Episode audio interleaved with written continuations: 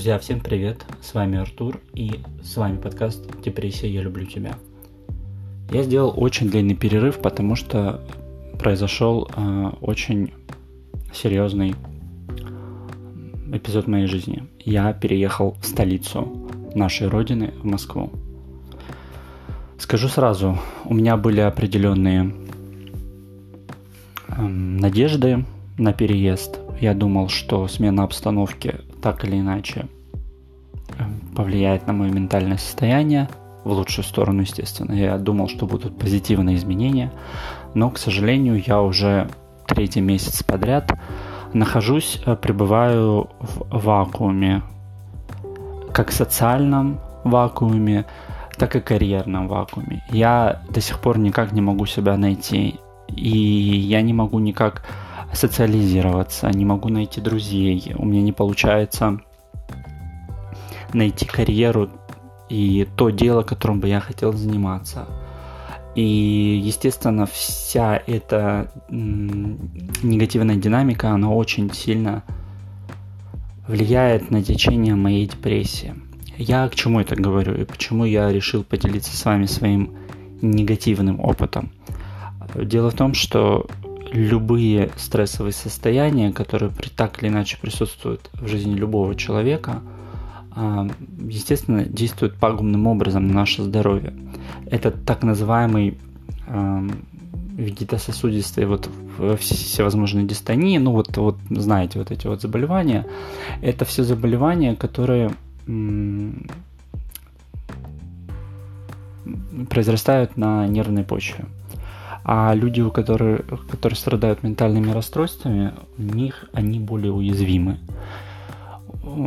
Они, они э, уязвимы в э, плане иммунитета, иммунитет сниженный, э, ипохондрический склад э, характера делает так, что э, всевозможные гормоны, которые так или иначе да, должны выделяться в меньшем количестве, да, нормально, ну как, не, Друзья, сразу прошу прощения, я использую термин нормальный, но понятно, что термин нормальности это очень-очень и очень расплывчатый и ни разу не профессиональный.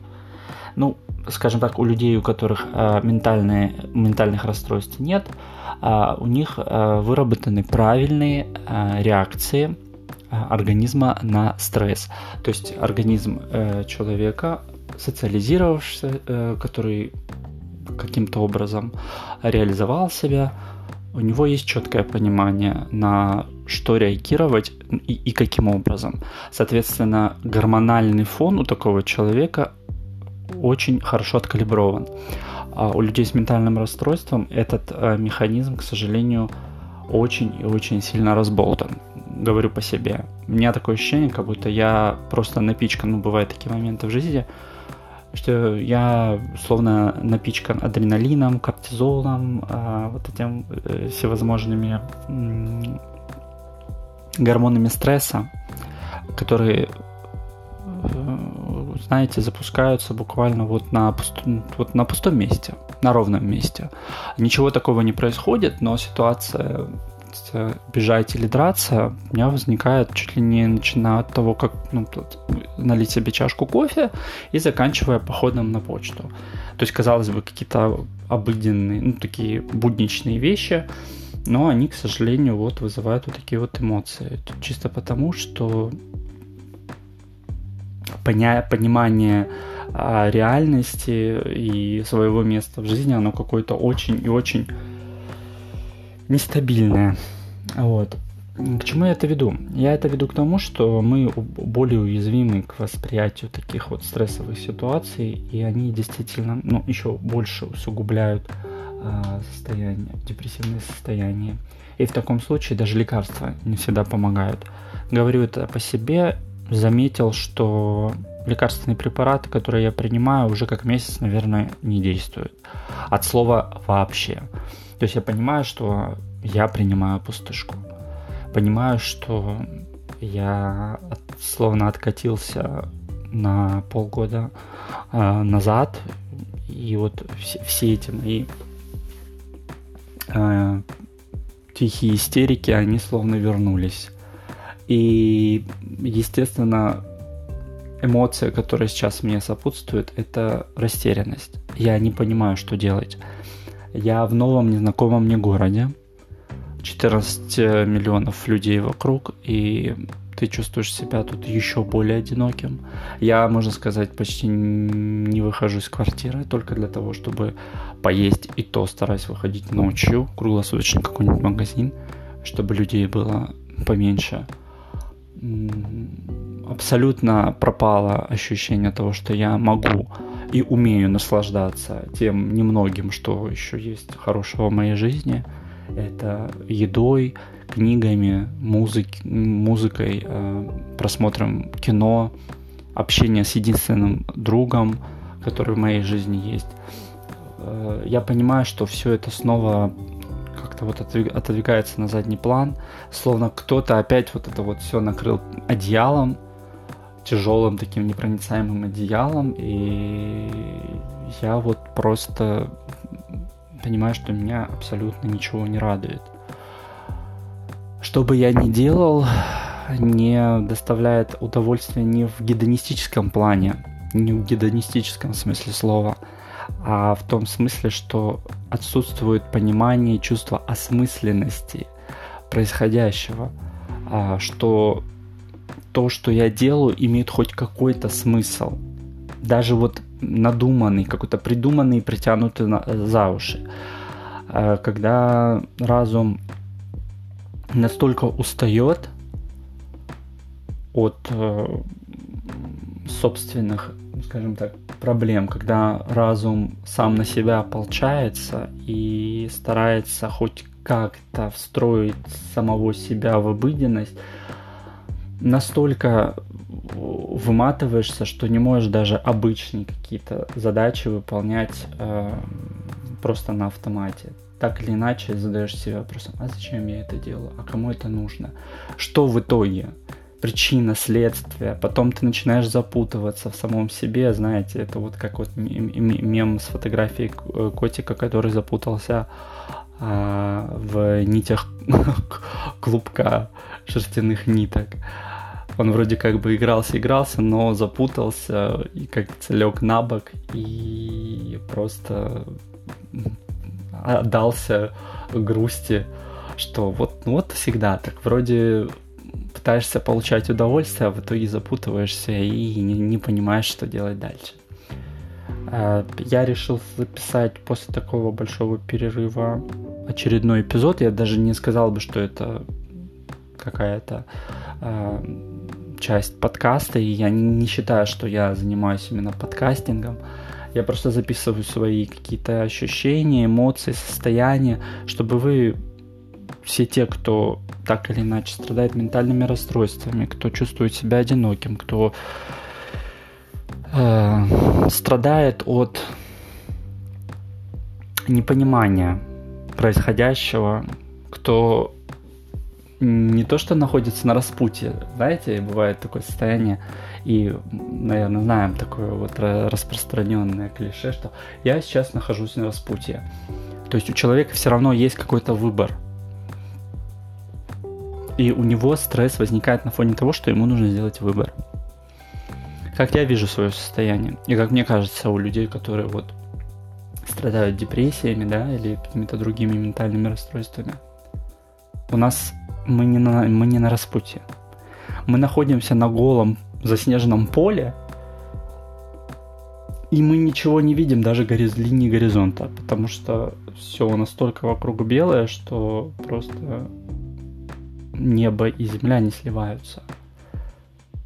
Все дорожки засыпало снегом, и ты стоишь посреди, и ты даже не знаешь, стоишь ли ты посередине этого поля, или на краю этого поля, или еще где-то, или там в какой-то четверти этого поля. Ты просто стоишь на огромном белом поле, где нету никаких дорог. И ты не понимаешь, куда двигаться, и нужно ли двигаться. Двигаться нужно, так или иначе ты будешь двигаться, у тебя просто нету выбора но ты понимаешь, что это дорога без цели, и это даже, опять же, оговорюсь, это не дорога. Нету дороги, пути. ты просто словно идешь по плоскости, а вот куда непонятно. И вот у меня уже третий месяц вот такое состояние. Я не знаю, куда я выйду, смогу ли я выйти. А пока, честно говоря, ничего хорошего не предвидится. Потому что снова все приходится начинать заново. И лечение, и карьеру, и еще всевозможные части своей жизни, которая вот раскололась на какие-то... Я бы хотел сказать, что на осколки, но, к сожалению, это не осколки. Осколки можно хоть как-то собрать, склеить, а тут не осколки, это как вот как все в пыль превратилось, и потом куда-то все сдуло. И то есть, по сути дела, просто осталась пустота. Вот вакуум. Из этого вакуума нужно опять что-то сообразить.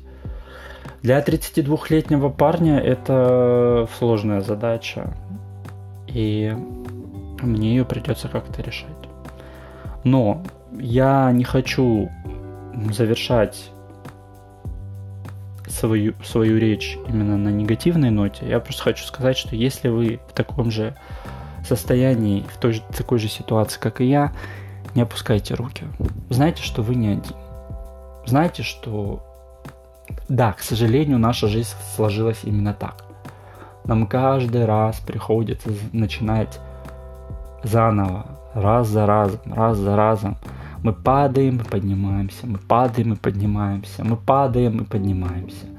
Мы фейлим в самых простых базовых вещах, что людям, другим людям, людям без ментальных расстройств, дается просто на уровне, на автоматическом уровне. Они об этом даже не задумываются.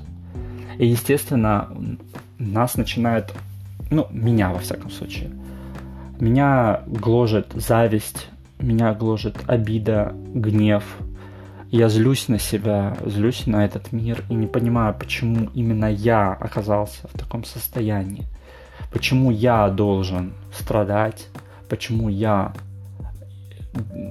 постоянно себя преодолеваю и постоянно проигрываю я постоянно проигрываю собственному разуму. И ничего с этим не могу поделать.